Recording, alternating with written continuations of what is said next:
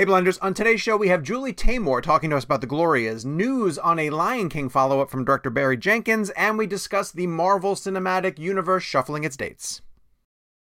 This episode of Real Blend is brought to you by Plex. Plex is a streaming platform with thousands of free movies and TV shows with no subscription required. With Plex, you get access to a variety of great content that's easy to use on all of your screens, including films like Unstoppable, The Host, a great creature feature from Oscar winner Bong Joon-ho, Take Shelter, Black Dynamite, and more. But Plex isn't just movies, it's a one-stop media service that also features podcasts, music, over 100 free live TV channels, and a way to store and stream your own personal media. There are lots of choices these days when it comes to streaming media, but Plex offers something that no other streaming service does. All types of content in one place, viewable on any device you want. Go to plex.tv to learn more and sign up. Again, that's PLEX.TV.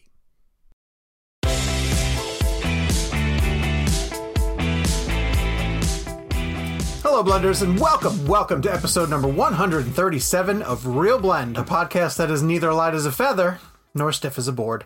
My name is Sean O'Connell, the managing director here at Cinema Blend, and I am thrilled to invite you to another episode of our weekly movie podcast. On this week's show, insert big news, insert big movie, and insert guest. You really got to do that to me right now? I am joined each week on the show by Kevin McCarthy of Fox 5 in Washington, D.C. We're not even trying anymore. Hi, Kev. How are you? What's going on, Sean? How you doing, buddy? I'm doing well. And also Jake Hamilton of Fox 5. Insert name of co-host. Insert name. It does say intro guys in bold. Housekeeping for this week's episode. If you guys are watching us on the YouTube channel, first off, welcome to the visual aspect of the show. Arthur Mingo, who is a very dedicated listener of the show, is singling out Jake's reactions. So if you need a reason to watch us on the YouTube channel, Jake reacting to things that Kevin and I say is apparently usually things that you say. Things like the fact that I will pay $60 for the Marvel movies.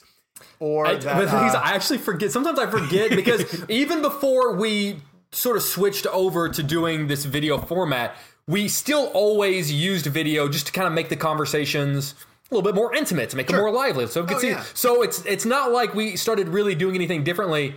We just started recording the video. So I kind of sometimes forget that my reactions to things are recorded, documented for all time. Yeah. Yes. Yeah. So if you're watching us on the YouTube channel, first off, thank you. If you're listening to us on the audio stream, you can head over to YouTube and subscribe to our two channels, YouTube, Real Blend, the Real Blend podcast on YouTube, and Real Blend Clips. One is the full show. One is segments that we pull out so that we can isolate and you guys can share them.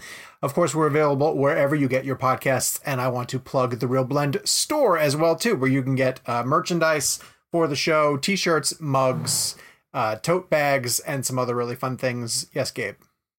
I just wanted to say while you're plugging the store, yes, to keep your eyes and ears peeled because we might have, down the line, we might have some more stuff for you. Like what? Cool. Like seasonal merch. Yeah, I'm not going to say too much. We'll just say keep your eyes peeled. Like a beanie. Masks. We did do masks to respond to. Like Real Blend. A beanie mittens would be. Gabe is actually wearing a beanie right now. I am. One of those caps. He's not part of the. Oh, Daenerys. You know, we should have like dog collars and scarves for dogs. All of us have dogs. Okay. Why not? I'll get right on that. No? Jake, no? Yeah. What's the difference between a scarf for dog and scarf for human? Well, they're bigger. Smaller. The human ones are bigger, is what I meant to say. What if you're a little person with a big dog? We're off the range here. CinemaBlend.com / next part of show / shop. Let's get right to the weekly poll. So in honor of the trial at the Chicago 7 opening, we asked you guys, what's your favorite Aaron Sorkin screenplay? I didn't want to put best. I wanted to isolate this for favorite. Jake, you are our resident Aaron Sorkin guy. I'm going to throw it to you. I gave them three choices: A Few Good Men, The Social Network, and Steve Jobs. I also gave them other. What do you think won for favorite Aaron Sorkin screenplay? First of all, that's tough just because I know one of them has to be other, so that's tough that you had to pick three. Yes. I think Social Network had to have been the reigning champ. That is correct. Let's go around the horn and talk which ones we would choose. Kev, of those three, which one would you choose? in regards to what I think the favorite. No, yours personally. Personally, I think the best script he's ever written personally is Steve Jobs. I think the best movie he's ever been involved in is Social Network. Okay, Jake, what's your favorite Sorkin screenplay? Is it the one you have framed? Honestly, I think it's Moneyball. It's interesting. I love Moneyball. I agree with Kevin in that, like, I think his best work is Social Network, which is why it's framed on my wall, and I creeped him out by showing him that. But in terms of the movie of his that I've watched the most, by far, Moneyball. You're a big baseball guy too, but that script is genius. I think honestly, my favorite screenplay of his is A Few Good Men. But that's a testament to him, is that all three of us said something different. It's such a tremendous script. I will say, I do think maybe, I don't know if it tops You Can't Handle the Truth, but I think arguably one of the most incredible scenes ever written, Kevin, to your point, that scene in Steve Jobs where the two of them are in a hallway, the whole, like, why do people think I fired you moment, where it cuts back and forth between, that is one, if you don't know what I'm talking about, get on YouTube, Google Steve Jobs, why do people think I fired you? It is one of the best things, not just that he's written, ever written in cinema. Is that or the Jeff Daniels scene? That's the Jeff Daniels scene. That scene. Where they're in the hallway and he's saying, like, why is it raining, right? Yeah. Isn't it raining? Yeah, that's it. That's the scene. Steve Jobs, absolutely. I thought they were in an office for some reason. That is one of the ones I need to revisit because I'm pretty sure I've only seen that movie one time. Oh, dude. And I know I loved it when I saw it. That might have been in my biopic blend pick. Oh, yeah, Steve Jobs is amazing. Yeah. Kev, you have an amazing story, if you don't mind telling it, of the amount of travel you squeezed in. Oh, that's nuts. To do the Steve Jobs show. So at a time when we are not traveling, can you please share that story? Yeah, I to this day, I don't know why I did it. I mean, but you got Sorkin for Steve Jobs, which is awesome. I'm happy I did it. It was just what Sean's referring to is there was a weekend in around the Steve Jobs junket that was it started in New York, and they were doing a press junket for a movie Pan, which was with Hugh Jackman. Not a great movie. I wanted that movie to be so good. Was that Joe Wright? That's Joe Wright. Joe Wright. Ooh, yes. Yeah. And it's funny. I was just wondering. I was going to fill in Joe something, and Jake filled it in right away. No, but so I got the Steve Jobs junket, which was going to be a Saturday in London. The Pan junket was Friday in New York, and then Sunday was The Walk in New York. So you had this bookended weekend of Friday for Pan and The Walk on Sunday, all in New York, and then Steve Jobs randomly in the middle of the weekend in London. So Universal Pictures invites me to Steve Jobs, but they go, we're going to give you everybody except for Steve Jobs himself, Michael Fassbender. Do you want to come to London? And I'm like looking at the talent list, and for me, it was still a great list. Right, it was Sorkin and Boyle were the two that I wanted to go for, and then you had a great list of other actors. Seth Rogen was on there. Kate Winslet was on there. Kate Winslet, that's great. Yeah, it was a big list. So I accepted the junket. So I went to New York on a Thursday, saw Pan on Thursday night, did the Pan interviews Friday, flew to London Friday night, landed in London Saturday morning at 6 a.m., got off the plane, went through customs, went to a 9 a.m. screening of Steve Jobs. And when I was at customs, the guy was like, how long are you here for? I said, 11 hours. I'll see you in 11 hours. When I went through customs in London, and the guy was like waiting for me to say like 2-3 days. And I'm like, no, I'll be back at like 6 p.m. tonight. So I went.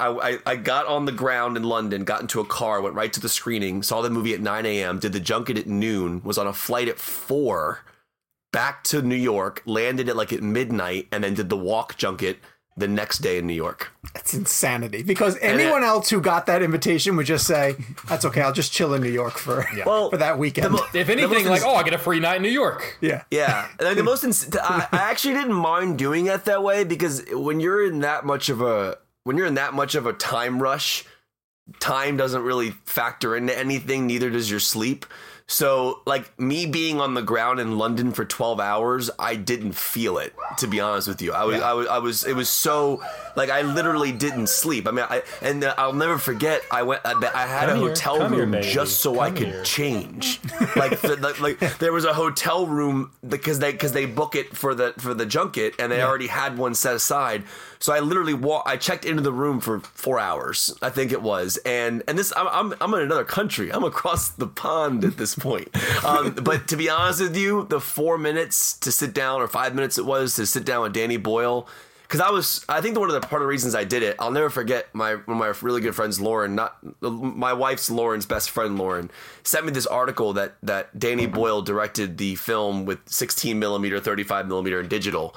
And I was so astounded and blown away that he chose to do the different decades with different types of film stock and digital cameras, that I couldn't miss the opportunity to sit down with him. So to be honest with you, I flew all the way to London to talk to him for 5 minutes about that. Oh my God. See, I love that for this aspect. There's a scene in, this is going to be such a weird tangent, there's a scene in Lethal Weapon 4, which it's not a good movie. I know you like it more than I do. I like Lethal Weapon. But there's a part where they're going to fight Jet Li, and they're on the pier at the end of the movie, and it's pouring down rain on him, and the two of them decide, like, we're not going to fight him. Like, he's so young, he's really good, we're kind of old, and they're walking away, and then Riggs goes to Murdoch, but he took my gun apart in, like, one move. You know, how did he do that? How did he take my gun apart? And then Danny Glover turns and he goes, yep, let's go ask him. Like, you get one question in your mind, and you're like, I got to fly all the way to London in order to ask this one question. But you're like, yeah, I guess I'm going to fly to London. Let's go ask him. That was literally the motivation. Like, I'm not kidding you. Yeah, I know. And interviewing Aaron Sorkin in person obviously was amazing, but it was, and also I got to ask Boyle about the Trainspotting toilet scene, which is another thing I got to like geek out about. So like it was worth it for me. Looking back on it and my body now, I probably would not have done that. But I mean, it was, and I wasn't even getting the title character. That's like going to London for Iron Man and not getting Robert Downey Jr. It's so weird that he wasn't too impressed for that. That's unusual. And he was there. Oh no, that was the other part. He was there. I thought he was filming. No, stuff. He was filming. I think he was at the press conference that morning. Right. He just I'm almost certain TV. He was. I could be wrong and misremembering that, but he was. Wasn't he making that movie Assassin's Creed? Oh, maybe. I thought you told me that's why he wasn't. Yeah. That's why he didn't do the junket. He was still physically there. He just didn't have time to do television interviews. You're saying he didn't want to do the Steve Jobs? Isn't that his jobs? Right. Yeah, right. Nothing. You got jobs. Nothing from that. I got. Oh, that was like Jake level. Hey, Gabe, you got nothing. Gabe, cut that in the edit. Insert laughter. Insert what exactly? Insert better joke. All right. Well, we don't have to travel as much to get amazing interviews these days, because we've figured out how to work technology to our benefit and get amazing directors like Julie Taymor, who has joined the show to discuss The Glorias, the film that she has coming out now about Gloria Steinem that stars Alicia Vikander and Julianne Moore. And this was a fantastic conversation. So I'm going to not waste any more time and throw it to the Real Blend interview with Julie Taymor. Yeah, it's a special packaging for a DVD. And a lot of times they come with like specific artwork or I don't know. I like it. I'll take any kind of packaging, anything that's real. Here's the difference. So this is your standard Blu-ray. Oh, there you go. And I hate that cover so much. Why? We hate it. Oh, I hate it. I love that movie. Oh, you know, that's so great to hear, because I'm trying to convince people out there to make the what do you call it? I don't want to call it Across the Universe 2, but the next one. Mm-hmm. I just got off the phone about that, actually. Across the Galaxy. So, call it Across the Galaxy. That's good. That's good. What, there are so many songs you didn't use, or? My God, there were 200 Beatles songs, so I only used 33. Plus, okay. I'd love to take, Jim Sturgess called me up, and he wants to do it in Evan's Game, and I'm sure I can get the other people, and I'd like to push it into the 70s.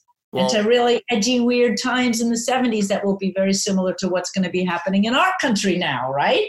Let's do this. Why aren't we doing this? Didn't everyone? I don't know. You got to find me some very daring people who are ready to do a new musical that will be really, you know, next generation. Because yeah, all people your age, everybody I talk to loves Across the Universe, and it's amazing. You got to do the next one. And the Beatles stuff, and Elliot will do new arrangements, and it'll be incredible. And we'll have, I want to go to India. I want to have it be California, you know. There's all kinds of ideas to do it, but I haven't really pushed it yet, but I'm ready to. Doesn't Evan Rachel Wood do Blackbird in the first one? Yeah, that's my favorite Beatles song ever. I think that's the moment the film like clicked for me. I was like, because I already loved it, and I'm like, okay, she put Blackbird in there. That's awesome. that's the best Beatles song. Yeah, it was Blackbird referring to her brother who was broken, right? And Elliot did a beautiful job on the arrangement. It was so haunting. So great movie. Sturgis is great in that. Yeah, I actually would love to see it Across the Universe. Chapter 2. Okay, so cool. You write Sony and tell them you want it. I'm texting Tom Rothman right now. Go ahead, because he knows I want to do it. They've got awesome. I guess they've got the title and they've got the something, but whatever. Well, so we're going to dive right into The Glorias then. And thank you so much for taking the time to join us. Yes. Happy to do it. We are a geeky sort of filmmaker-driven technical podcast. And so I have to start with a scene that just when I saw it, it dropped my jaw. And I have to ask you, without giving away the magic, I don't want you to reveal any of your tricks. But the tap dance scene in the barbershop. I didn't know which one you were going to say. You put mirrors all over that sequence as a challenge to yourself. Guess what? They were in the barbershop. Okay, we didn't put anything there. Please walk me through as much as you want to, pulling that shot off, because it's breathtaking. Yeah. Well, we were in Savannah, Georgia, looking for this barbershop that could be the 1940s, right? Mm-hmm. Or 50s. 40s, I think late 40s. And we found it in this neighborhood that, where the houses were, that's supposed to look like East Toledo, where Gloria grew up when she was 11, 12, 13. And it was a African-American barbershop, and everything was there. But then my beautiful production designer and art director, they then put all that detail, because it's phenomenal detail of the period. Yeah, Rodrigo Prieto, who's the DP, and his camera operators and, Steadicam operator, they looked and there were the mirrors, and we loved that as they were dancing, the girls were dancing, you kept getting different aspects of them. But we did know we were going to have to erase it. So it's not a big deal. It was erased in post, and then they had to, which I think was extraordinary how they put reflections in. Right. Without seeing the camera, because if you look at the dailies, the camera's everywhere. Is that used? Right. Is that do you put, like, plates? You shoot a plate of just a shot. Yes. Okay. You have to shoot plates. You have to do all of that. Cool. But we knew it, when we went in there, and I love it. I mean, it just adds to the musicality and the drama. Oh, it's fantastic. It brings so much life to that scene, which is just a wonderful moment for the character and fantastic. And I love Savannah. We go to the barbershop, and I think it's. That little girl had never acted before, but what a tap dancer, the African-American girl. She's phenomenal. And it's improvised. I mean, I let them go free. We did some rehearsals, but then I really wanted I didn't want it to look like a dance number in a musical. Right. No, it doesn't come across. That way. Yeah, good. Julie, I'm interested in asking you, because you obviously you won the Tony for directing The Lion King, and you've worked obviously in stage and film and obviously a bunch of different mediums. And I'm just interested to ask you, if you were to approach The Glorias on stage, how would you even start that process? Like, could you imagine doing scenes from your film, but having it play out theatrically on a stage with an audience? Not really. To me, the cinema of it is really, it's very important. Going to India, I don't want to have it be stylized India, because what you have in The Glorias is three levels of reality. You have what is the norm, the dramatic with Alicia Vikander and all these, and Bette Midler and Julianne and all these wonderful actors acting out scenes. Then you have the documentary footage, which is, some of it is archival, a lot of it is, which I don't even want to replace with trying to do it. You can't do the 1963 March on Washington, but I think, what is this? You're geek, so you'll appreciate this. I had that in black and white with Martin Luther King speaking in Across the Universe. Remember that march was there when he, and the Vietnam vets are watching it from the hospital. Mm-hmm. It's in black and white. Mostly people have seen that march in black and white because it's stunning film. It's not video. Well, we were going to have to then take our contemporary actors, you know, the scenes with Mrs. Green walking and everything. And I was going to say, oh, my God, if I put it into black and white, I'm actually breaking my rules because The Bus Out of Time is black and white. But we thought we were going to have to do it until my incredible archivist, this researcher, found, and my editor, Sabine Hoffman, found color footage from that era that almost nobody uses. Wow. So that's real color footage, archival footage. And then what we did in post was we colorized it to match the color of the period. And we had different layers of grain. We shot in video, but with Rodrigo, I forgot what it's called, but do you know what it's called? The grain? Well, like to add it to the added grain to our footage. That was a question I was going to ask you. Actually, was about that. Was how you did that? Yeah. So this is a scene where Julianne is walking and she's being interviewed by the news camera. Is that correct? Where it sort of transitions from archival footage to her on the sidewalk. Because there was a moment when it sort of transitioned from archival footage to her walking along on the sidewalk, and I thought the transition was so smooth that it almost looked like you were... Which one is that? Sure, it's Julianne, because in Washington it's Alicia Vikander. Okay. And this was... I know what you're talking about. Later in the film, yes. Okay, so the Houston Women's Conference, we combined really crappy video footage from the 70s. Okay. And there was no good because they switched to video back then for the news. Okay. So I had to make a choice. Walking on the sidewalk, obviously we shot. Mm-hmm. And Bette Midler, Belle Abzug walking up into this incredible location we found in Savannah, Georgia, to be the convention center. This day. And then inside the convention center, we had about 200 women. This was one of our biggest days. But that big shot with the girls and their torches running down, that's a lot of CGI people. That is a lot. And then again, with color and grain, we did as close as we could to matching some of the real stuff. But at a certain point, I just threw up my hands and I said, you know what? It doesn't matter. Right. The audience now is used to documentary footage, archival footage, mixing in with the real. And it added a layer of edginess, in fact. You know, the planks when all the different women are getting up and talking about. I had shot some of that. And I opted for the real thing because at that point I thought better to do each one that was real and then come back to Bella and Gloria Steinem at the end where they hold up their arms for the ERA. Mm. So that's the second level of reality, which is real reality, right? You know, the real documentary footage. The third is the surreality. And in that category, that's what people would say is more theatrical. Like someone would say, having four Glorias interacting with each other seems like theater. No one does it in film, not the way I did it. It's not like the Bob Dylan thing. Those were all separate. Right. Not at all like that one, whatever that was. That was the movie with Heath Ledger. And Yeah. Yeah, that's just different. I'm not here. Yeah, that's not what we were doing.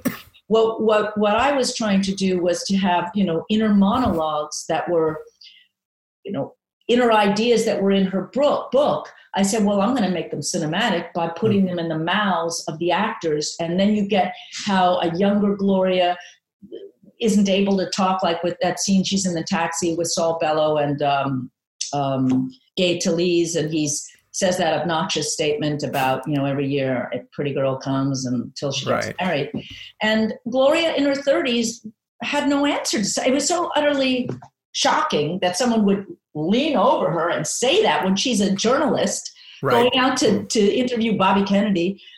And then we pop in Julianne Moore, who by that time in her 40s and later had found her voice and humor with her voice. Mm-hmm. Some of us are actually becoming the men we thought we wanted to marry. Because I can cut to the outside of a cab and show her leaning in, it's seamless. Doing it in theater, you could do that part in theater. I just have no interest. I found, you know, I mean, that footage, that cab, can you believe what's behind that? I mean, you guys should appreciate this. Other people won't even notice. That is New York City in the 70s. Right. Did you front project it or did you add it in post? No, it's green screen. We shot all the taxis and the bus in a studio in Savannah. Wow. Okay. With a green screen. Then we created those beautiful, much more impressionistic outdoors of the bus, right? Those are very, I didn't want them to be specific places. Mm. So you could get winter, you could get cold, you could get fields, but honestly, it's black and white, so we kept it very misty, not clear. But the real stuff, the taxi in Boston with Flo Kennedy and Gloria Steinem, Alicia Vikander and Lorraine Toussaint, that is Boston in the 70s. Wow. And the amount of research that went into this to find it and then to be able to take out a car, put in a car. There's a lot of posts on this movie, a lot. Okay.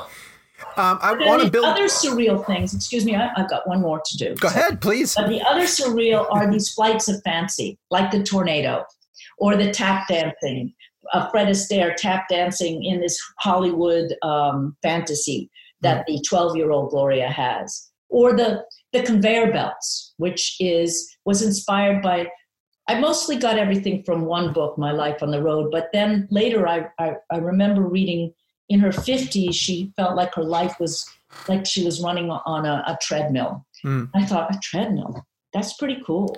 Yeah. Why don't I needed some, often it's for a segue, right? It's often for a segue. I need to figure out how to go from that taxi ride where she finally explodes at the racist taxi cab driver to her peaceful older self reading from her book in India. That would have been a weird leap. So I had the energy, and Elliot's music is so fucking awesome there, of her on these treadmills that became the highway. So we already know the motif of the highway from the bus, the yellow slash line. Mm-hmm. And the red shoes harkens to the ruby slippers. So we have the Wizard of Oz being, you know, tapped into throughout. She talks about it in her book, The Wizard of Oz, you know. There's no place like home. There's no place like home. Remember in that scene. And also the red shoes of Michael Powell's film, which is bad girl. When you get too much hubris or you have too much ambition to be a ballet star, you're going to dance and you won't be able to stop. So I was kind of trying to take tropes and ideas of, you know, in the tornado, the witch bitch thing, you know, the witches of Double, double, toil and trouble, Macbeth, or the, you know, the witch from The Wizard of Oz, or the witch of Harry Potter, the little girl flying around on her broomstick. Right. So those are closer to Across the Universe, the kind of medium animation, the Kali animation for the cover of the guy who did that animation, the blue, beautiful Kali on the cover of Miz. For the Miz cover? He did the I Want You. He did the animation of Uncle Sam. And I said, who did that? I gotta find that guy. He's out in Oregon. So I said, here's the cover, make it dance. And I gave him images of Bharatanatyam and various other Indian dancing. And we went back and forth and it was pure pleasure. I mean, I loved working on the post with the visual effects teams was hard, but it was really satisfying ultimately. That's awesome. I would like to dig in a little bit deeper in terms of the actors and the performances, because you singled out that you do something that most people don't do when they're doing a biopic and different actors are playing the same character at different stages. You would never dream of having them interact in the same scene. It's rare to see it happen. Right. So a lot of times when you talk to directors who do that, they encourage their performers to not really look at the footage of what the other person is doing and to just focus on their era. But when you have Alicia sort of interacting with Julianne, do you want them to not like mimic each other? Do you want them to still define what their version of Gloria is? How did you approach that? They were not to mimic each other, and they wouldn't have wanted to. I mean, they're mostly not together, and the bus shots, those ones where they're on the bus, the Greyhound bus, was the last few days of shooting in Savannah. Okay. So they'd already etched their characters fully in their own time periods. We hadn't done India yet, because India we went after Savannah, of course. But they both had dialect coaches, separate. So they both had the documentary footage of the real Gloria, and they had the real Gloria. She came down to my apartment and we all had meetings and they got to ask her questions and listen to her, and they could call her anytime. And she came, you know, we're not going to do the spoiler alert about Gloria, but she did come to the set the last day that we were in Savannah. So you know, she was a part of this process, Gloria Steinem was. She answered anything I want. She loved what was going on. She was sort of startled that it could even happen. So, and she completely trusted the ideas.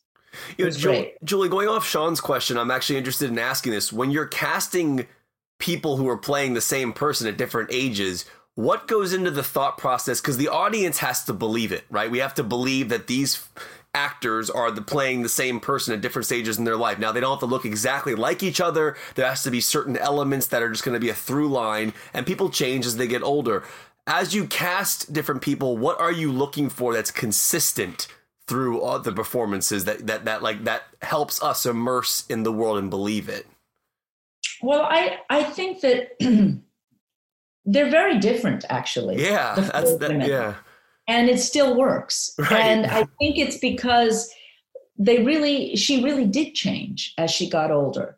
Now they have the humor, they have maybe the 12-year-old is less humor, but the enjoyment of wanting to be a dancer and the knife throwing thing and the little one is very cocky from time to time and she adores her father, and they all had the love of Leo, and the empathy for Ruth grew.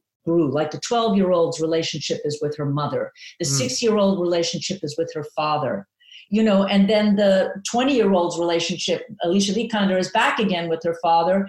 And the Gloria that Julianne plays is disconnected. But that scene when they're all on the bus after he passes is, they're together and not together. They each have their own look out the window at his car and remember about traveling with him. So obviously for the two older Glorias, the hair connected them. Sometimes it's browner, but finally when the streaks happen, the Gloria Steinem streaks and the aviator glasses, that's the Gloria, the visual Gloria that most people know. Right. That came in her late 30s. I put the hair at the bunnies when she goes undercover as a bunny, which wasn't necessarily the time, but I just needed it to make sense that she comes up with new hair. She gives a fake name, Marie. So, it makes sense that she would do something glossy at that time. And the glasses, they are really, the women ended up looking like Gloria, which is astounding to me. I have to say that there was one scene. She does look like Gloria when you look at these pictures there. And the younger Gloria can look like Alicia. So, and she had dark hair. So we played with Alicia's real hair until she became, goes into that further journalist when she becomes a real journalist. I forget what scene it was, but I swear there was a moment, and because you had played around with switching him in and out of scenes, especially with the taxicab one, where I had to almost look really closely and be like, is that Alicia or is it Julianne? Like, I wasn't sure which one. I think that's the scene where I switched them. About halfway through the movie, we have Alicia being interviewed by that journalist in the TV. That was the scene. Okay, that was the scene. Okay, so that they're on the set together. That's the other one besides where they were together on the set in a studio, that TV studio, and they had to have the exact same hair color, the exact same clothing, boots, and position. So it was up to Julianne to mimic. That's one place where we replace her and she steps right in. Okay. And yeah, they're both supposed to be about 40 years old. So you have to believe it both ways. I mean, one's much younger, one's older, but they're, they did it as actresses. I think that's fantastic, though. It continues the themes of the movie that you're trying to push forward through. Speaking of continuing the themes too, I love the scenes where Gloria would approach a boss with what seemed to be a home run idea at the time, only to be met with, you can't do that, like, can you take the safer path? And I'm really curious, because you really take big swings when you do come around to make films, how prevalent that attitude is in the film. Oh my God, I think a lot more films if that attitude weren't there. Really? I mean, yeah, I have 7 projects I've been wanting to make for the last 10, 15 years. Some of them are newer. I'm right when I missed calling you, I was in the middle of writing a screenplay, a new one, and I'm writing it all myself. And, I was offered money to do it, but I decided I know what's going to happen. If I take the money, it'll change the screenplay later. So I don't want the money. Let me finish the screenplay. If you like it, that's the movie that I want to make. And my things are outside of the box. This movie was We couldn't get the money in Hollywood, even with a best-selling book, Gloria Steinem, never been a movie about this part of history, me and Julianne Moore attached, you know, and then we had a script. And people wanted to do it, but for $10 million or less. Okay. Now, you don't make a movie that's 80 years, two continents, traveling. Come on, let's be realistic. It's not just a little chick flick in a kitchen and a living room and bedroom. It has I don't know how many scenes, but a lot. It's epic in scope. Yeah, it's epic, like movies about Martin Luther King or Winston Churchill or LBJ or come on, guys, men and women. This is a hero, a living hero. I mean, she was on, look how she's on TV. Not, she didn't talk about the movie last night. She was with Joy Reid on MSNBC talking about Ruth Bader Ginsburg, because who's better to talk about it than Gloria? Yeah, right. And when we talk about protest and what's going to happen with Roe v. Wade and gender rights and ERA that hasn't been passed yet and all the things that are coming up on the chopping block if things go the way Trump wants them to go and the Republicans don't raise their arms up and say, wait a second, we have a democracy here. You know, come on. Gloria is the living representation of that continuation of those protests. And are we moving backwards? Maybe. And do young men and women have to really think? And I mean, this movie, sadly, is incredibly, it's a clarion call, is that the word? To say, you know, Gloria says at in the Women's March, pressing send is not enough. Right, right. So, I just think, well, I don't even know what I think. I think I went off on a tangent there. Well, no, but Kevin, I'm going to jump just for 1 second because I do want to follow up on that. I want to know, this is such an inspirational film and really is a call to action. Did you fight harder to make sure that it got in front of audiences before the election took place? Yes, we did, because we have a wonderful distributor, Roadside Attractions, but they're film distributors. And up until August, they were hoping to release it. And my producer, Lynn Hindi, and Gloria Steinem and myself said, and then so they were actually probably not fully, because they get the political clout it might have, but they were thinking of postponing. Okay. And I thought, and Gloria said, no, we were planning to be on a Greyhound bus in September and October, moving through the swing states, presenting this film to groups, women's groups, men's groups, it doesn't matter, to hopefully people who don't even know, we're going to be in swing states, so they hadn't necessarily, to open up this kind of what Gloria has as a talking circle, you know, like a large talking circle. Okay, so we can't do that, so we're doing as much press Zooms as possible. And they did, so Roadside Attractions said, okay, we'll give in, we'll go to streaming if we can, and Amazon signed on, so we're opening on the 30th. But I said, we've got to do this and get people to register to vote, because right now I think it's gotten worse, much worse. We need actually a landslide. It can't even be close. Yeah. Right. Otherwise, Biden will lose. It just will. It'll go, you know, I mean, I don't want to say that. Scary. Because we don't let this happen. But it, you know, every young person, and you're not voting for Biden, you're voting against a bad future. Yes. That's what I want people to, don't worry about Biden. He's going to have a team of people who care about the environment, care about lesbian and gay and transgender issues, care about health for all, care about COVID. I should have said that first, because really it is the main thing. And then that's how our economy will come back. Right. So I think people really have to say, no voting is a vote for Trump, period. Right. No voting, you're voting for Trump. Right. And don't even think about it, because it's the only right we all have equally. And he's trying to take that away and make it invalid. So I do feel like this movie has definitely, this working on this for the last 4 or 5 years has made me much more conscious of how much these activists, and there's the other thing about the movie. I wanted to do it as much for Gloria as for the women of color who actually were at the forefront of the women's movement. Flo Kennedy, Dorothy Pittman Hughes, we have Wilma Mankiller, Dolores Huerta, Bella Abzug, because back then being a Jewish woman from New York is a woman of color, frankly. Let's not forget the times. Yeah. And it was the anti-Semitism was greatly used against her. So, which may come back again here, as we can see, with the sort of white supremacist attitude. So I think that Gloria, who's a great listener, I love when the Indian woman in the bookstore calls her the Indian from India. You'll have to cut through this. When she says she's been called, Gloria has been called a celestial bartender. So, great. You know, as every good journalist should be, every good journalist needs to be a good listener. A good listener. And that's how things change. You know, it's just, it's so critical.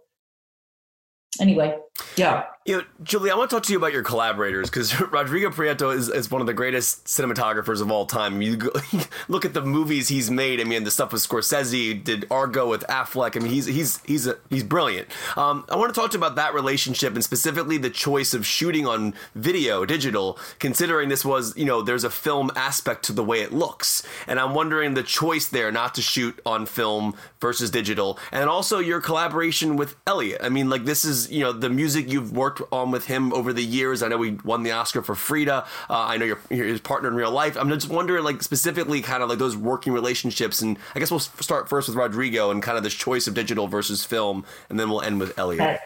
Yeah, well, I met Rodrigo on Frida. He had just done Amores Perros, right? Oh, I think that was the film. One of the greatest movies ever made. Oh, right. Yeah. So I gave him his first, I think, American film. I think it might have been the first. Okay. And because I was shooting in Mexico, it's very important to me to work with as many Mexican, my team, you know, the key players. Yeah. So Felipe Fernandez was the production designer. Actually, my costume designer was American. I just didn't quite find the person I want, but art director, everybody, the crew was Mexican mostly. But costumes are gorgeous. They are, but that was Julie Weiss. So she did a great job, but she is not Mexican. And we shot everything in Mexico, and I knew that he was really good with handheld, but frankly, we decided, because it's about portraits, to use 1.85 and to be, you know, to use lighting. And it was my second feature film. I'd done Titus before, which he loved, and which is my favorite film, actually. Really? That's all. I like to hear that. That's cool. Yeah. No, I love Titus. Yeah. Not everything in it, but I loved it. Yeah. But Rodrigo was he was the camera operator, which he still is from time to time, even on this one. But I learned so much with him. For instance, knowing how good he was at handheld, you know, in Amores Perros. I was very careful about that, because I'm so sick of people using Steadicam and handheld for everything without any fucking thought. You know, we set up the camera, you create scenes, you create paintings, moving pictures, as they were called. And you use the handheld when you want agitation. Yep, right. So in the scene where she and Diego get married, and then there's this big scuffle going on. Yeah, that was handheld. When there's riots, that's handheld. But I think people get very lazy, and they just put up 2 or 3 cameras. Yep. And even when I was on, this is the first film that I've shot digitally. Yeah. Well, A Midsummer Night's Dream, which is a little different, which Rodrigo shot for me as well. But that was a live theater production. We had 4 cameras shooting 2 performances live.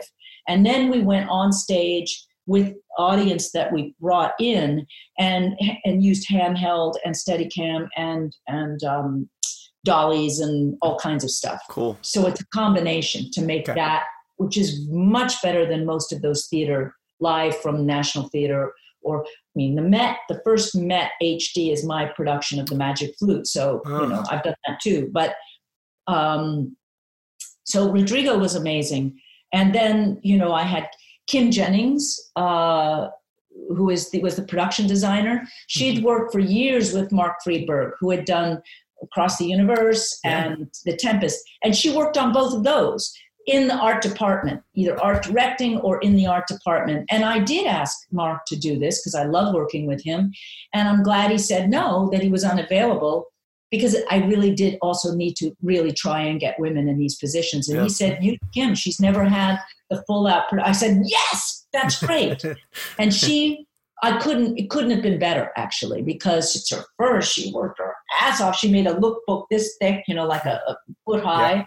And she just did a phenomenal job. You know, the scene on the pier, Ocean Beach Pier, that's completely constructed. That's a set. Wow. Gloria said that looks exactly like the real one. Oh my gosh. So we actually built that, and those, the house and the pier are in totally different locations. So that's all done, through the magic of post, connecting them. That's incredible. And you have to do, where's the camera? Yeah. How do you pull the cars to go from there to the next scene? And then I worked with Sandy Powell before, who has also done all of Scorsese's, and Sandy did The Tempest for me. So Sandy, I said, Sandy, this is going to be much more low budget than Scorsese. You're spoiled. You're not going to be able to do this. It's 1,500, costumes in 80 years. And she said, but it's women. And for Scorsese, it's lots of suits. Okay. I just get like 2 or 3 women. So I want to do this. And of course, she did a phenomenal job. And my editor is somebody new for me, Sabine Hoffman. So she lives in New York. I never worked with her. And I started out looking for a female editor because I had always had female editors. I mean, my editor, my great long-term editor and friend was Françoise Bonneau, who passed away, sadly. And so, and she had done The Tempest, Titus, Frida, Across the Universe. So it was very scary to have somebody new, but Sabine was phenomenal. Sure, that relationship is so close. Yeah, it's very, very close. So I was really happy. So we do have a lot of women in key positions, which is amazing. And our producers are all women. Yeah, that's fantastic. Oh, and then also just on Elliot real fast before. Oh, God, please. That's most important. He's right there in the kitchen. If you wanted to come out, he just finished. And I guess he just finished. He was finishing last night at 8 a.m. or this morning. The score to be able to be gettable online. Oh, fantastic. And it's beautiful. It won't be the songs because those are too expensive. Yeah, it's his score and it's stunning. So yeah, Elliot is my, he's the go-to guy for me because I think he can do anything. Whether he does Batman or Alien 3 or Butcher Boy or Drugstore Cowboy or Frida or Titus and all my films, I wouldn't go to anybody else. And Across the Universe, he did 80%, I would say, of the arrangements and the score. Oh, so he's the dominant person who did those, like your favorite Blackbird, or how he really reduced I Want to Hold Your Hand, how slowed it down and really I love that moment. Made it. So the ones that don't at all sound like the Beatles are his, they're all the new arrangements, That's amazing. That's awesome. We are out of time, unfortunately.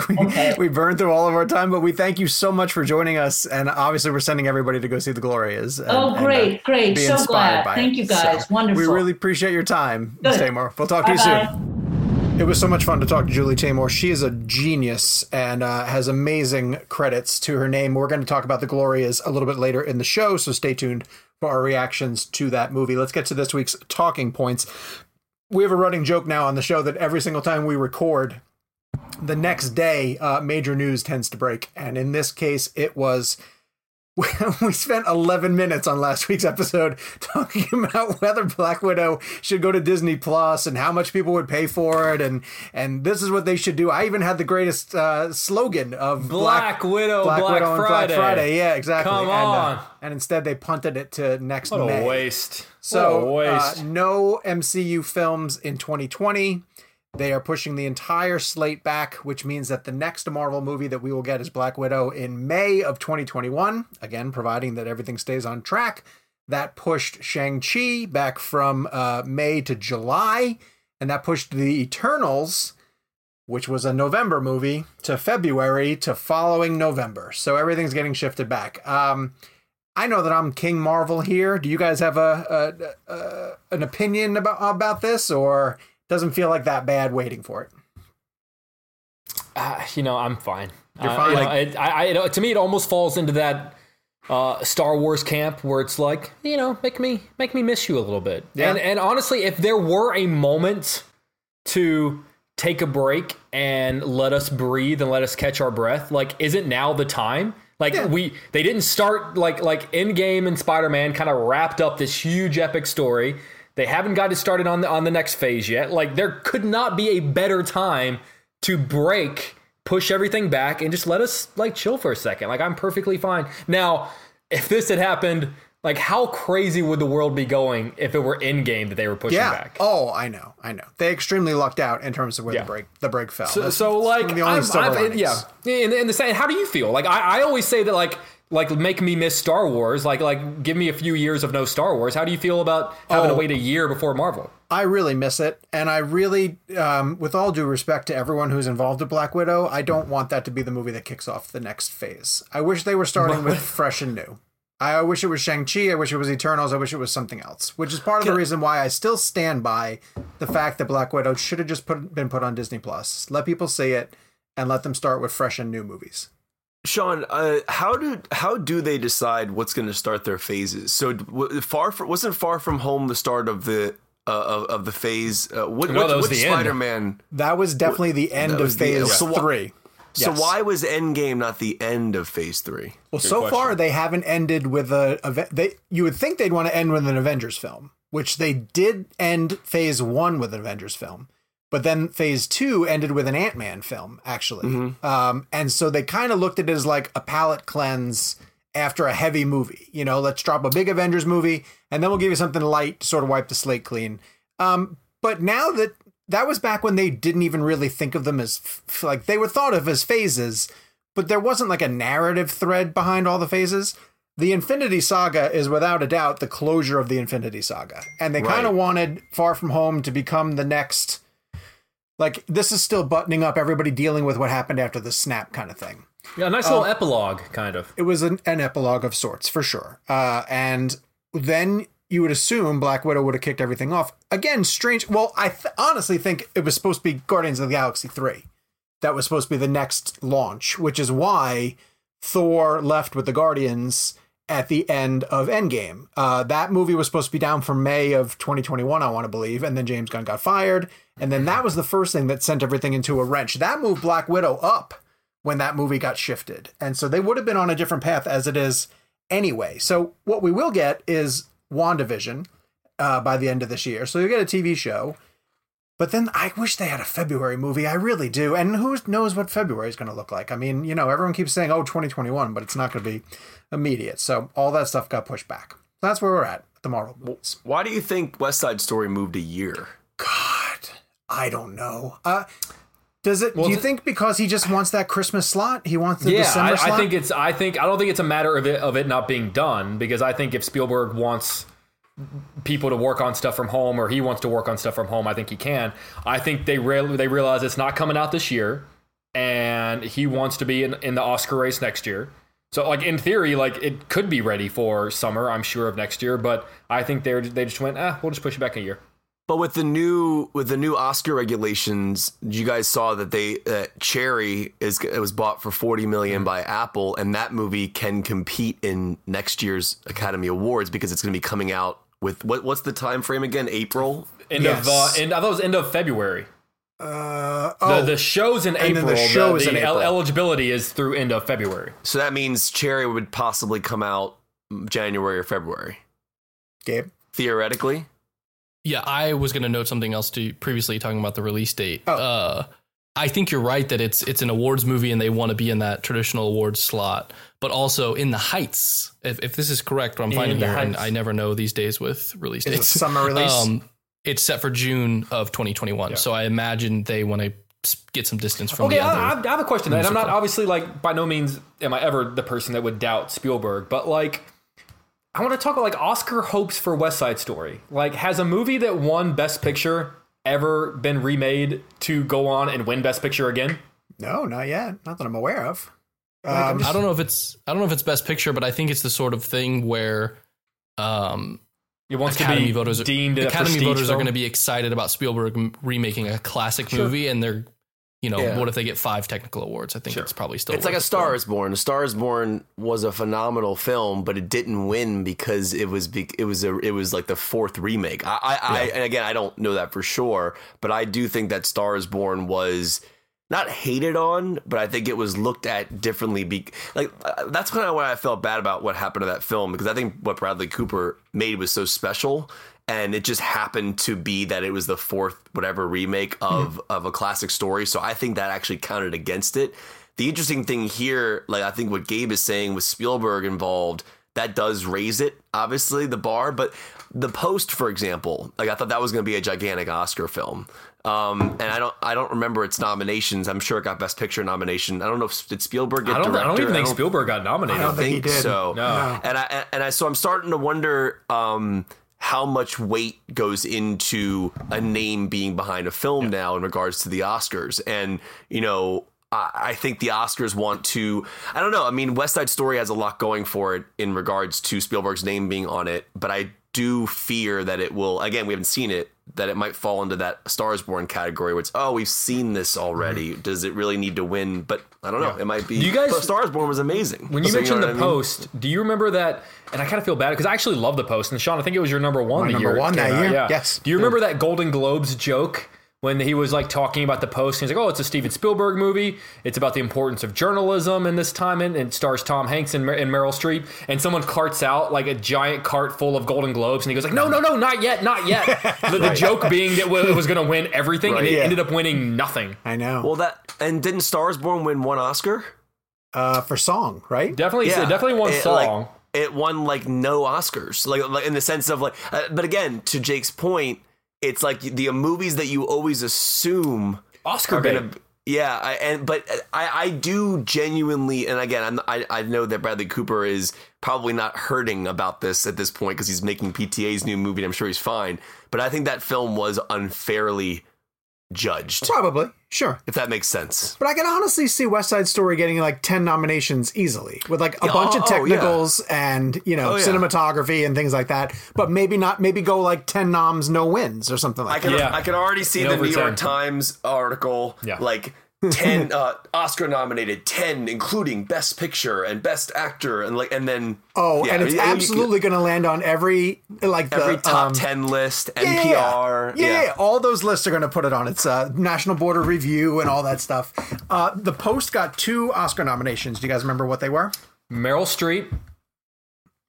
Did it get Picture? Meryl Streep in Picture? Meryl Streep in Picture, yes. I am curious, before we do eventually move on, bringing this around in the Heights. We're not done talking about The Post yet. No, we're talking about talking about that. I'm curious if In the Heights has the ability to, because it's a fresh musical. It's based on a Lin-Manuel Miranda has that. It's based on Lin-Manuel Miranda. He's producing it. Like, I think In the Heights is also an Oscar movie. Does that have the chance to come in and go toe to toe with it with all those same nominations, but win because it has the benefit of being this fresh new thing? I feel like if In the Heights were a legit Oscar contender, it would not be coming out in the summer. It doesn't. It seems like a summery, fun musical, but doesn't seem like it has like the weight or the prestige to go the distance. I don't know the In the Heights story, but I do think it's a weighty story. I think there's I think there's like some serious themes, and I don't think it's as like, I don't think it's a jokey. Okay. Type of musical. I've never seen In the Heights, but knowing Lin-Manuel Miranda's work, I have a feeling it's gonna. But to Jake's point, though, I think In the Heights seemed just based on the trailer, it has a summer feel to it. Yeah, it seems summery, and also like we know that that Oscar voters can't remember past the last time they saw like X, like insert X, and they're not going to remember both West Side Story and In the Heights. They're not gonna vote for 2 musicals. So which one are they gonna vote for? They're gonna vote for the Spielberg one that just came out that they can brag about having seen before everyone else. Yeah, it's the last thing on their minds. Tell me I'm wrong. You know what I'm talking about. You're right. No, you're 100% right. It's always like that. Like, but then you have like the outliers which end up like gaining momentum in February or March, like a Get Out or sure. By the way, I know we always joke about missing news and then our show ending. So I'm just gonna go ahead and read this because I just saw it. So did you guys see the Borat sequel news? No. So I know they want it out before the election, don't they? Yeah. Well, because the title is about Mike Pence. Yeah. So Amazon, this is according to, I'll give Deadline credit. It says Borat sequel acquired by Amazon Studios. Sacha Baron Cohen film will bow on Prime Video right before the election day. Oh, that's amazing. That's actually pretty sweet. Yeah. I would really like to. What do you mean it's about Mike Pence? I didn't hear this at all. I don't know the title. Hold on. Let me read the title. Borat. It just says Borat 2. No, it has an official title. You remember how the first one had that really long title? Wait, the first one was called Borat Cultural Learnings of America for Making Benefit of Glorious Nations of Kazakhstan. But this one is called, are you ready for it? Sure. Please. Borat, gift of pornographic monkey to Vice Premier Michael Pence to make benefit recently diminished nation of Kazakhstan. Is that real? Yeah, I'll read that again. Why would Deadline not have that in their article? Yeah. Borat, gift of pornographic monkey to Vice Premier Michael Pence to make benefit recently diminished nation of Kazakhstan. Oh my God, I want to see this so bad. Dude, no, you don't get to say that because when I texted you guys, we're getting a Borat sequel, didn't you reply back like, meh, like no, who cares? I think I did. Yes, you did. No, and I said something like, who hurt you? Oh, and then I sent a picture of the two naked guys wrestling. Yes, yeah. So you don't get to laugh at this movie. Well, I've changed. I hope you sit in silence. No, you don't get to change your mind on this show. This show is concrete. Everything is set in stone. I mean, that's smart. Oh yeah, Amazon Prime. I mean, time to the. I'm reading the articles now. Jake, I'm not seeing that title anywhere in any of these articles. Are you sure that's real? Yeah. If it's not, it should be. How about that? I'm seeing it everywhere. This episode of Real Blend is brought to you by Marvel Strike Force. Marvel Strike Force is a mobile squad RPG that allows you to battle with your favorite team of superheroes and supervillains in a fight to save the universe against threats like Doctor Doom and Apocalypse. Power up your favorite characters and build a team to complete missions, unlock gear and other resources, and even challenge other players in PvP modes such as Alliance War and Arena. New ways to battle with your roster are released regularly, and the meta is constantly evolving. And now you can sign on for Marvel Strike Force's new Deadpool Anniversary event in order to receive a generous gift containing character shards, an anniversary diamond orb, gear, and other great items. Better yet, each week during the Deadpool anniversary, players can complete events and receive even more special rewards and skins. If you want to get in on all the fun of Marvel Strike Force, be sure to use our promo code MAXPOOL, that's MAXPOOL, and thank you to Marvel Strike Force for supporting the show. All right, well, while those guys look into that, let's shift into something that's deeply disturbing to me. Barry Jenkins is going to be directing a Lion King follow up. Okay, so we ran that it was a sequel. I got called by the studio for a correction that it's not a sequel, it is a follow up. So I don't quite. Which, by the way, is not your fault, and I want to give Sean credit because we get news so quickly. Barry Jenkins's tweet says sequel. It does. Yes. The director of the film says sequel on his Twitter. I saw the Hollywood Reporter report prequel. Prequel? If you go to their article said prequel. I was so confused. So here's Barry Jenkins' tweet. He says this, and then I don't know if he just copied the title from Deadline, but his tweet says The Lion King sequel set with Moonlight director Barry Jenkins to helm for Walt Disney Studios. All right. Well, neither here nor there, whether it's a sequel or a follow up, I'm less concerned about that than I am A, the fact that they are staying in this world, and B, that Barry Jenkins is doing it. And listen. Barry Jenkins can choose to do whatever he wants to do. I know we make this argument a lot of times that you don't want to see a filmmaker get swept up into a franchise machine or do a big budget movie. Barry Jenkins, in particular, seems to be one of these people with a very clear, defined voice who has the ability to tell really strong stories in the African-American community or in any community that he chooses to. And I would love to see 3 original Barry Jenkins movies with the budget he's going to get for The Lion King. So that's disheartening to me. But here's the interesting thing about it. So when you're a filmmaker who primarily works in smaller, independent type of films, if Beale Street Could Talk, Moonlight, sometimes you need the larger picture clearly to then make your. So look at Guy Ritchie, for example. Guy Ritchie is a great example. You do Aladdin, then you get to do your gentleman movie. You know what I mean? Like, and I don't think that that's what Barry Jenkins's thought process is. I just based on what I can understand. I mean, Beale Street did not do well in theaters. Right. Moonlight won Best Picture, but I don't think it made more than 30 million worldwide. Right. And again. And that doesn't speak to the quality of the film. I mean, Aladdin made $1 billion. Doesn't mean it's a great movie. You know what I mean? Sure. I do think, though, that maybe, and again, this is just completely guessing, that Jenkins needs some type of bigger production around him to do. And then if he wants to continue working in the indie scene. Now, that being said, Lion King has a lot of themes in it that I think Barry Jenkins will be able to explore. And I think that Barry Jenkins is one of the best filmmakers working today. I think Beale Street was an absolute genius film. I mean, that the music in that film was absolutely incredible. So I wonder if here's what I'm trying to get at. Guy Ritchie's voice was nowhere to be found in Aladdin. Correct. It wasn't there. Correct. That was not a Guy Ritchie movie. It was It was a Disney film that just had Guy Ritchie's name on it. Correct. I worry in this particular instance whether or not Barry Jenkins' voice will come through a major production.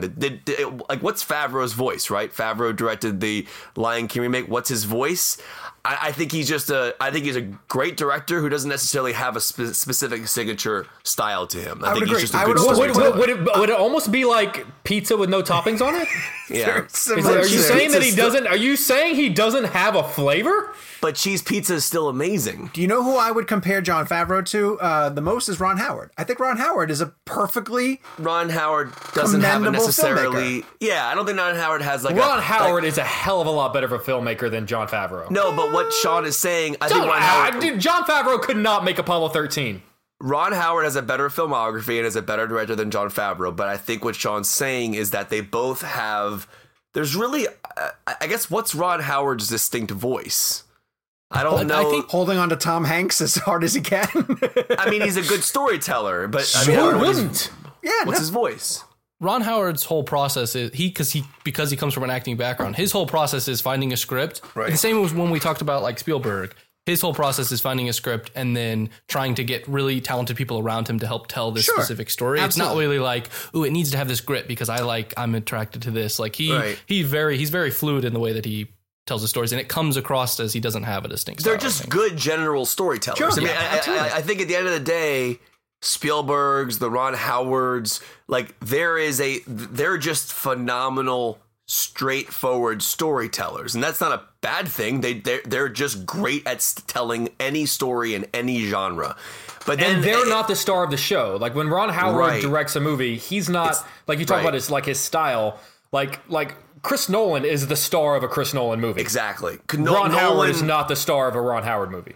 Exactly. Like Nolan and Tarantino and Scorsese and all these guys, like those filmmakers have a very distinct, like that's part of the reason why I was so taken back by Once Upon a Time in Hollywood at first, because it wasn't normally what I perceive Quentin Tarantino's voice to sound like, right? Sure.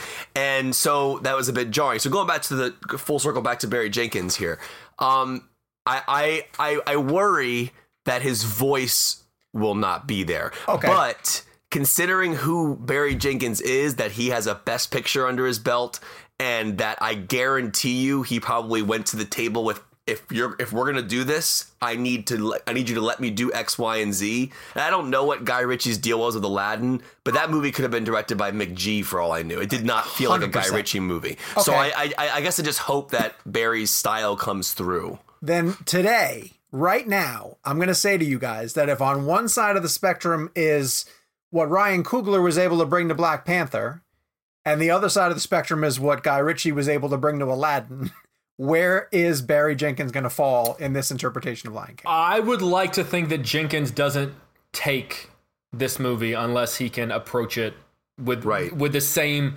focus and respect for the continent of Africa that Ryan Coogler did with Black Panther. I wonder if he came to them with an idea. I wonder if he had an idea and came to them. That's what I wonder too, but Coogler is a great example to bring up here because Black Panther's that perfect middle ground of a director's style mixed in with the gigantic element of what a studio picture is going to be, right? Yeah. So like if you look at Fruitvale Station, which is an absolute masterpiece, Creed, his budgets got bigger, but what he wanted to say in each movie stayed the same. Yeah. Like his through line to each film got out there. Black Panther is a $200 million Marvel film. I wouldn't necessarily say, I felt Ryan Coogler's voice, but I felt like I was watching a Ryan Coogler movie. He had something to say. Like it's also a love letter to a culture. Right. And exactly. I do, based on what I've read so far about, and I'm very well documented about my hatred of Jon Favreau's Lion King on the show. But I will say the one thing that sort of like perked my interest is that it sort of sounds like he wants his sequel to be like a love letter to a people, to a culture, to Africa. Okay. And that's what intrigues me. And honestly, if that's the angle that he's approaching it, then that makes me go, oh, yeah, that's awesome. Cool. Like if you're not just going to, like, if you're telling me this isn't going to be like Simba's Pride, which is The Lion King 2. 1.5. 1 point. Yeah, excuse me. God, what am I doing? It's not even a full sequel. But then I'm in. Like if that's what you're looking to do, like the fact that I heard that and we want this to be the Godfather Part 2 of Lion King movies. That's ridiculous. That's what I mean. And that because they're saying that they want it to be both a flashback to Mufasa's origin story, just like Vito, and then also a continuation of Simba's story. But the idea of telling a love letter to Africa is what makes me go, okay, Barry Jenkins, you do you, man. Yeah, I mean, that sounds great to me. But I guess the problem is for me, like everything you just said is the movie I want to see. But are we going to get that film? And I think when Guy Ritchie was announced for Aladdin, I was like, oh man, this is going to be like Lock, Stock, and Snatch.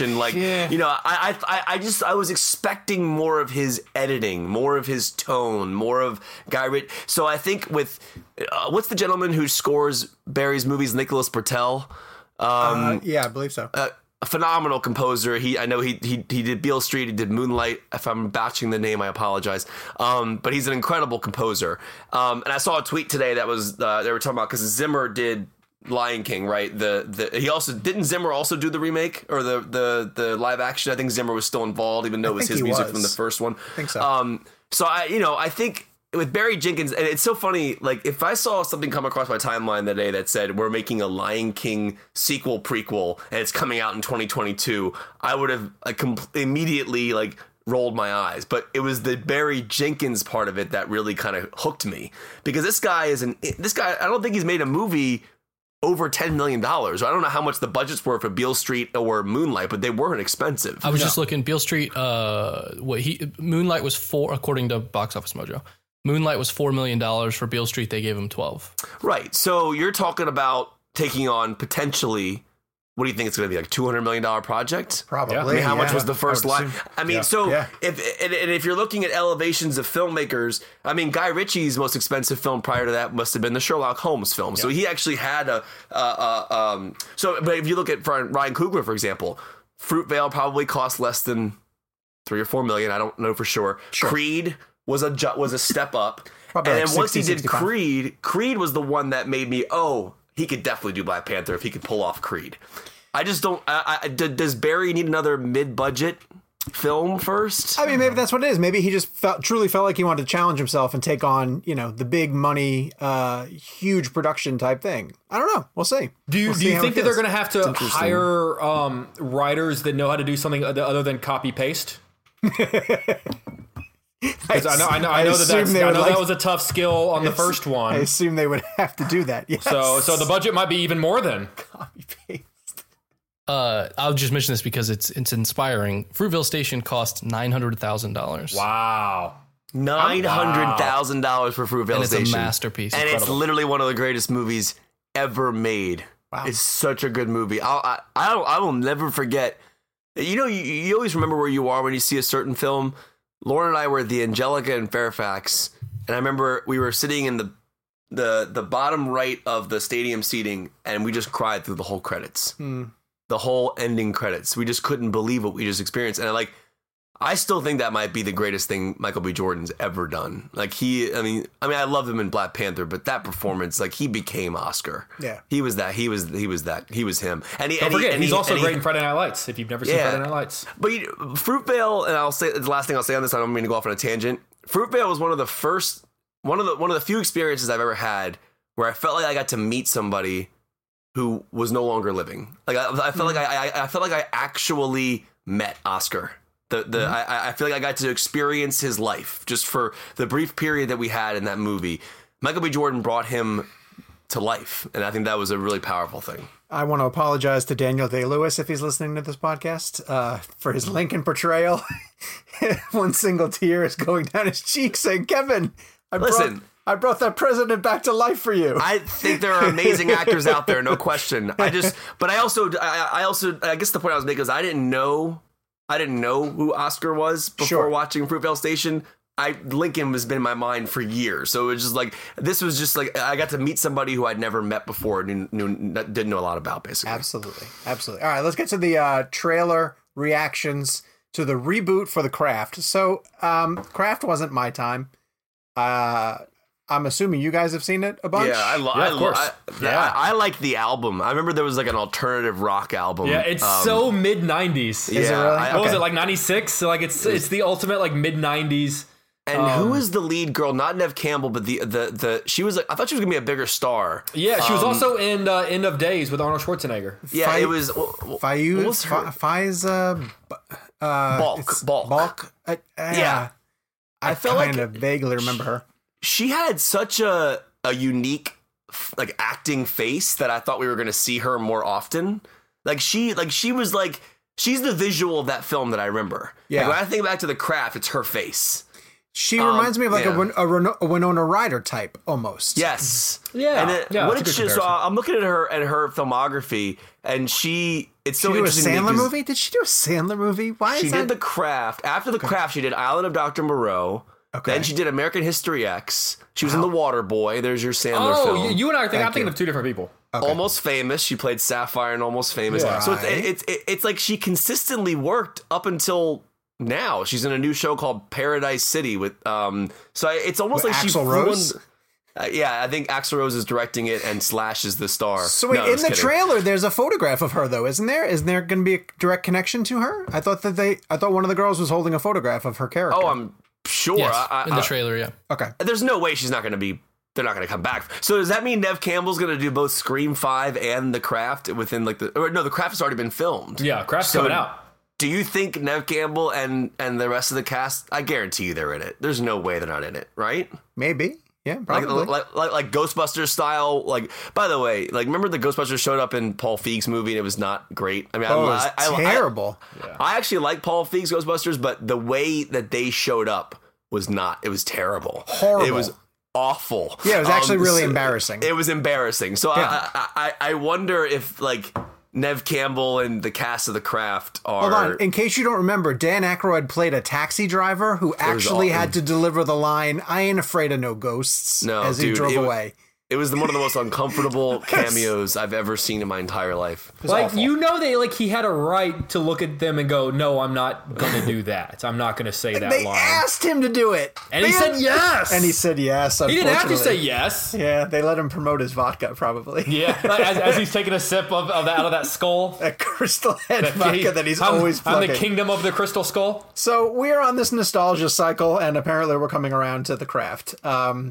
Does it look okay to you guys? Judging on? Yeah, I mean, like horror is such an ever-evolving entity. Yeah. And, like what horror looked like in the 70s is different than what it looked like in the 90s, and it's different than what it looks like now. And so I'm sort of curious to, like, I'm not expecting it to be the film that I grew up. If anything, I'm just sort of curious as to, like, obviously, like, horror is sort of a reflection of, like, a certain audience that's ingesting it. So, like, I remember the 90s Craft being sort of a reflection of my generation. So I'm sort of curious as to what this new Craft is going to look like, and thereby what is it going to say about sort of the younger generation that's sort of ingesting horror now. So that line at the end of the trailer is from the original, though, right? Like, we are the weirdos. There's a lot of weirdos out here. Like, that's one of those ones, like, even though I haven't seen The Craft, as soon as I heard them utter that line, it was like a flashback of like, oh, yeah, I remember when that line was a marketable thing. The director of The Craft remake is a actress who's been in like a zillion shows. Her name is Zoe Lister Jones. She was in New Girl. She was in, she's like apparently. I was just crafting a tweet about Fawn Moscato from New Girl directing this movie. It's fantastic. Yeah, exactly. That's who it is. Fawn Moscato. A tweet. I was crafting a tweet. I don't. What do you say? I was tweeting a tweet. What do you say? I was writing a tweet. I don't. We're talking about The Craft. She's only directed. This is her. Okay, I didn't mean to do that. So she did a movie in 2017 called Band-Aid, and then this is her second feature film. Well, let's get her on Real Blend, for God's sakes. I'm down. All right, good. So this is officially a remake, right? Officially a remake. No, it's a reboot. Yeah. Okay, so IMDb says a remake of the 1996 film The Craft. Yeah, that's like Wikipedia. Anybody can get on there. Well, there's a photo of an original cast member. Yeah, so it can't be a remake. And in character from the original. Disney just texted me to say that it's a follow-up. Okay. No, the IMDb spiritual successor. In the official synopsis, like the area where you can't make edits, it says remake. Yeah, but the IMDb isn't always right. All right, let's move on. We'll discuss the... Well, when is it coming? Is it like this year? October 27th. Yeah, like next month. They're holding on to that? It's October coming... 27th, well, it's going to VOD. Oh, VOD. It's going to be $20 to rent and $25 to own. Yep. Oh, really? Yeah. Okay, that's interesting. Which is pocket change for Mr. $60 over here. Gabe crossed this out, but I want to briefly mention that Bill and Ted is coming to... DVD on November 10th. He crossed it out, Sean. He did. Did you guys see what the Kathy Lee Gifford film is doing for release? I think this is kind of, again, I don't think this should be done for all movies, but for maybe like a smaller film, they're doing like the Fathom event bit one night this week on Wednesday. Yeah. So you can go to the theatrical experience if you want to. Then it goes to VOD Friday. I feel like, a lot of these smaller films, that might be a way around the theatrical window. Maybe do like maybe you could even do like a 2-night those Fathom events they do with the opera and all those things. So you just put it out in theaters, give people the opportunity if they want to pop out on a Wednesday night, 7:00 and go see it, or VOD it. I don't think all movies, but this is marginally depressing. And then I'll move on after this, Gabe, I promise. The independent theater in South Carolina by me had to shut down again, solely because of no product offer. Yeah, they have no movies, no new movies coming, and people are not turning out for the retro titles. So I think the Regal that's by me is still open, but this was a Redstone Cinema. They had 2 locations in South Carolina, and they had to close down because they have no movies to show, unfortunately. So anyway, that transitions us to this week in movies, of which we have 2 Netflix films and 1 Amazon Prime film. Boy, do I miss movies going to theaters. Netflix, September 30th, The Boys in the Band. I don't think we've seen it. Have anyone seen it? Nothing? I have not seen this. No. Vampires versus the Bronx. Netflix, October 2nd. Okay, so this at least looks like an Attack the Block type thing. Mm-hmm. John Boyega's early film with aliens in London. But neither of us have seen it. None of us have seen it yet. So we'll be checking out. But The Glorias. We have seen The Glorias. And as you know, we spoke to Julie Taymor earlier this week. This is coming to Amazon Prime and Video on Demand on September 30th. Really clever way to get into this story. I'm a little bit tired of biopics, and I think the genre needs to be rethought when people come to them. And so that's exactly what Julie Taymor does. She attacks the life of political activist, journalist, Gloria Steinem. It's one of those situations where there's so many stories that you could tell about her career and her life. This film literally covers 80 years of her life, but casts 4 different actresses to play her at different times and has them interact with each other throughout the movie, which alone was a fascinating concept, giving them the ability to comment to each other about how she's feeling in her life. She uses something called, I'm going to blank on the name of it's like The Bus Through Time or the Bus Lost in Time.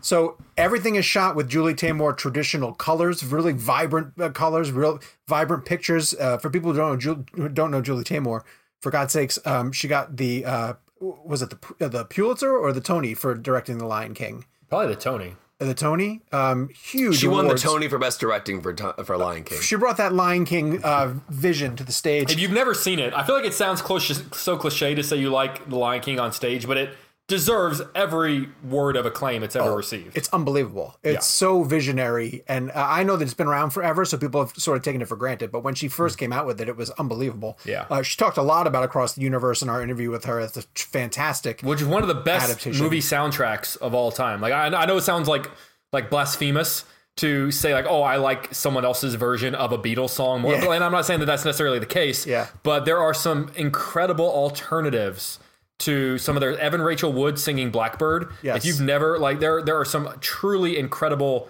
covers of Beatles songs in Across the Universe. So throughout the Glorias, while she's shooting most of Gloria Steinem's life in these vibrant colors and popping scenes, she'll return the actresses to this bus that's traveling through Gloria Steinem's life theoretically.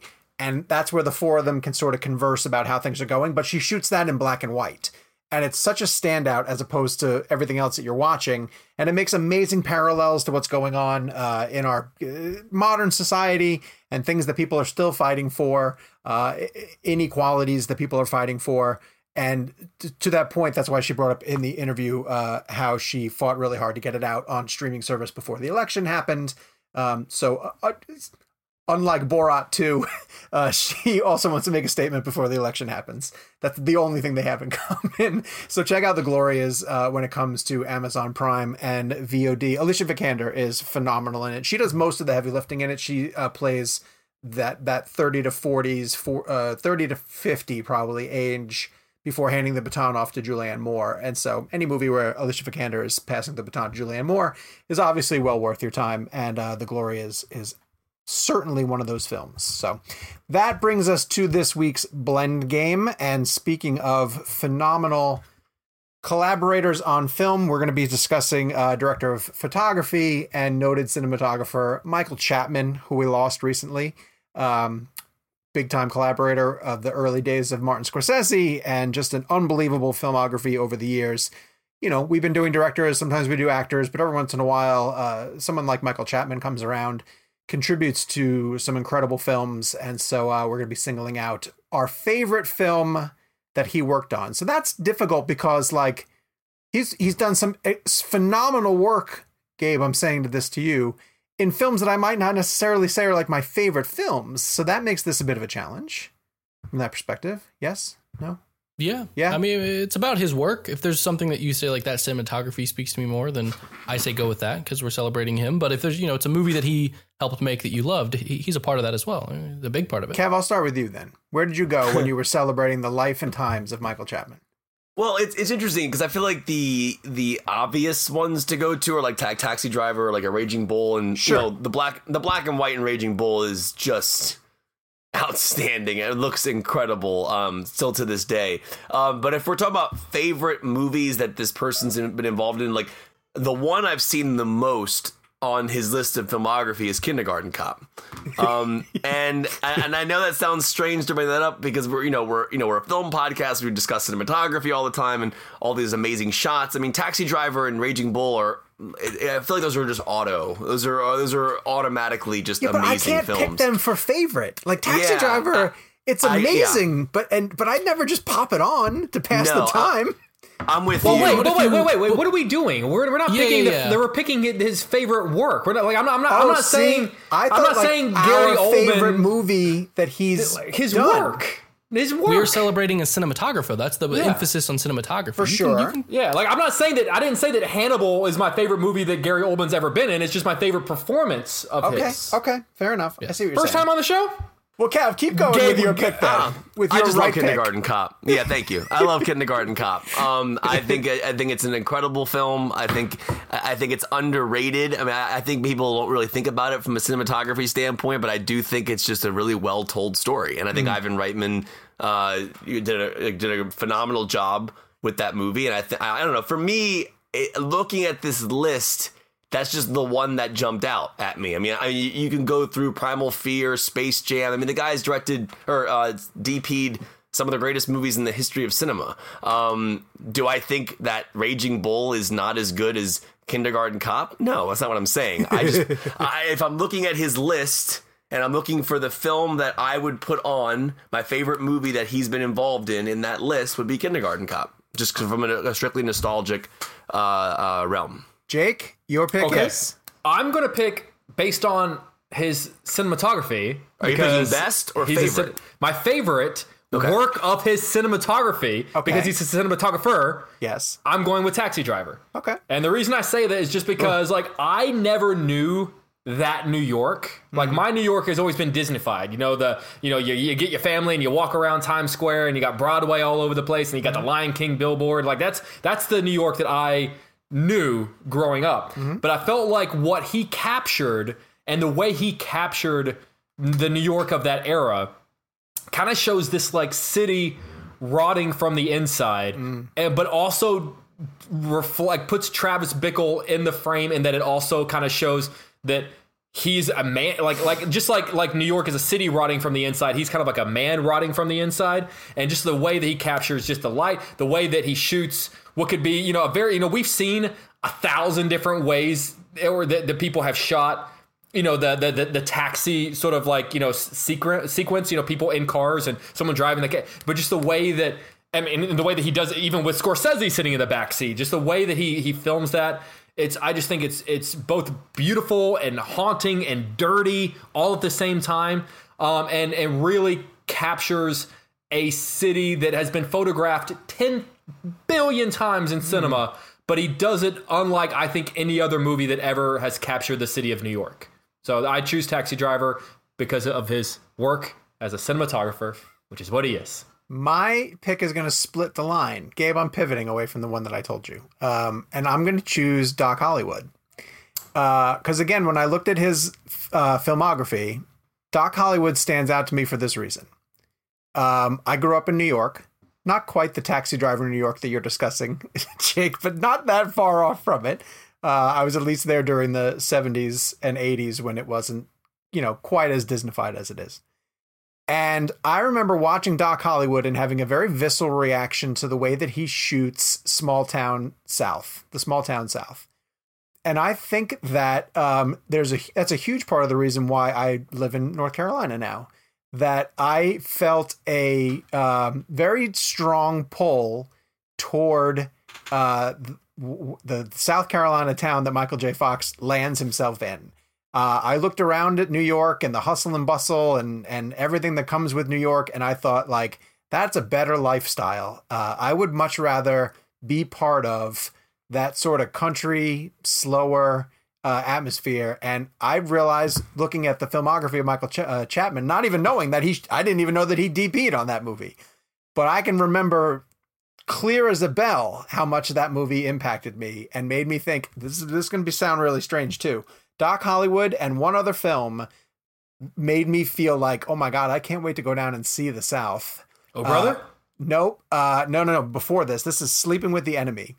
Julia Roberts escaping from her predatory husband and ends up in like a rural bumpkin South Carolina town. I actually think it was the Midwest, but they shot it in Aiken, South Carolina. And I remember watching those scenes and just thinking, that looks so inviting. That looks so warm and comfortable and homey, and I can't wait to go down and coming down to North Carolina after being in D.C. for several years. That's what we found. We found that environment of, if you're going to the grocery store, you better get used to having a conversation with people who are waiting on you, who are cutting your sandwich meats or checking you out. Like, they're gonna ask you how you are today, and you better have an answer, because, or if you're going to a restaurant, you know, like, you're not getting your food right away. It's gonna take plenty of time, because you're gonna have multiple conversations with all the people through you, and it's just, you slow down, because that's the mood that permeates this area. And Doc Hollywood is a movie that introduced me to that concept, and I'm gonna credit Michael Chapman for the way that he shot rural South Carolina.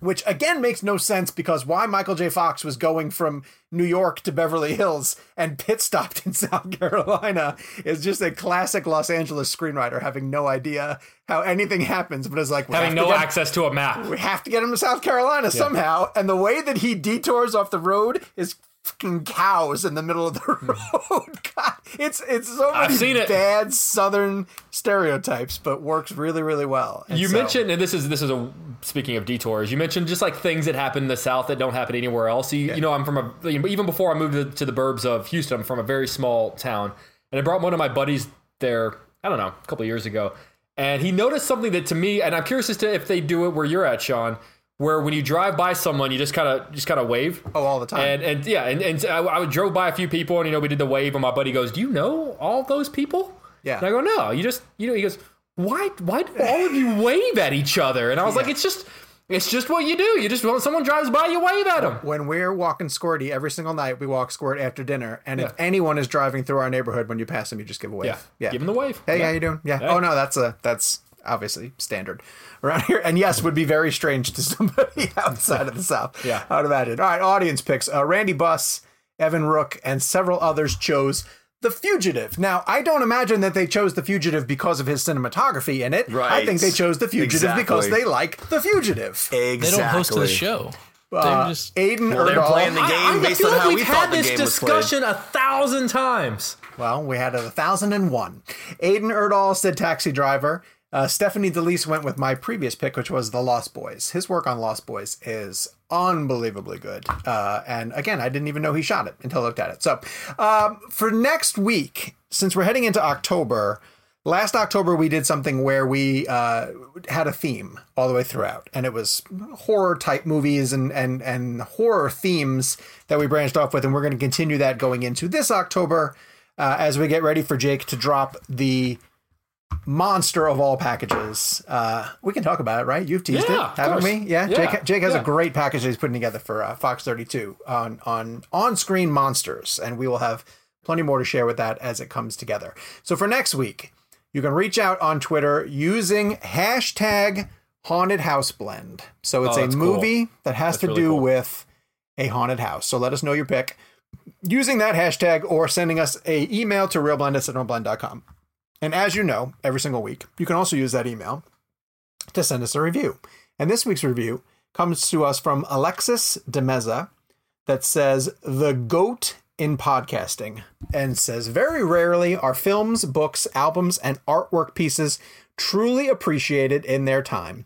In many instances, they are later perceived to be the greatest depictions of their kind, usually at a much later stage. Real Blend is an example of a podcast that at this moment may not be on everyone's radar. However, I can most certainly guarantee that it will go down as not just a great and fascinating film, television podcast, but one of the greatest podcasts to ever consume data streaming metrics during the podcast stance that we live in." Okay, let's stop for just 1 second and process that. Someone actually wrote that. Like, that, we don't have to believe that that's true. I'm not convinced that it's not one of you. It's absolutely not one. It wasn't me. It could be Kev's mom. I can't spell that. That's amazing that anyone would even think that, let alone write in a review. And they go on to say, "My only regret is that the rating metric contains me to just a 5-star rating, for I would easily give you gentlemen 5 lifetimes worth of gratitude and appreciation. Sean, Jake, Kevin, Kevin's mom, and Gabe, thank you all for providing me with an escape and for letting me into your little film world. Dunkirk with all exclamation points." That is from Alexis DeMeza. Turn off, Alexa. Stop turning. My Alexa keeps turning on every single time. Dude, I just watched that movie I was telling you about, Save Yourselves. There's a whole sequence where they talk to Alexa, and it kept setting off my Alexa last night. You know, I was just thinking, Kevin hasn't admitted to us that his mom's written any reviews in a while. Should we be hurt by that? Is she just not really digging the show anymore, or she's giving up writing reviews, or? Well, yeah, she writes all the reviews still. Still, every single one of them. Yeah. Well, that was a very nice one. Can you please send her our love? That one really hit home. She might want to dial back the colorful language a little bit, because she's been taking what Kevin's not telling us. She's been taking creative writing classes, and she's working them out on these reviews. All right, our next premium episode is going to be the first horror movies that we can remember seeing and our reactions to the film genre. So, if you want to subscribe to the Real Blend Premium, there is a link in the description for this podcast. And also, if you're watching us on the YouTube, it is part of the description on the YouTube channel. So come join us over in Premium World when you guys get a chance. In the meantime, follow us on social media at Jake's Takes, at Kevin McCarthy TV, and at Sean_O'Connell. Follow the show at Real Blend, and we'll be back next week. Tara, a good friend of ours, wants me to keep doing the Bane voice at the end of each episode, but I have to work on it. I don't have it down pat. So I'll just end this episode with the game.